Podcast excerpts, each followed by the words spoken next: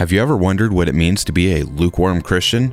We read in Revelations 3 15 and 16, I know all the things you do, that you are neither hot nor cold. I wish that you were one or the other. But since you are like lukewarm water, neither hot nor cold, I will spit you out of my mouth. Many Christians believe these verses to mean being hot is to be on fire for the Lord, and cold is to be far from God, or ungodly. We can all agree in this context, we all desire to be hot. However, I believe there is a more accurate interpretation of these verses. When taken in context, Jesus says, I wish you were hot or cold.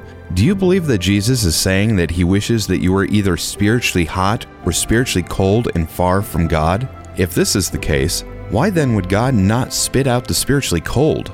Jesus taught in parables that were easily understood by the people of the time. They would have understood that water is essential to life. Hot water is good for healing, cooking, cleaning, while cold water is refreshing and sustaining. Lukewarm water, on the other hand, has no useful purpose.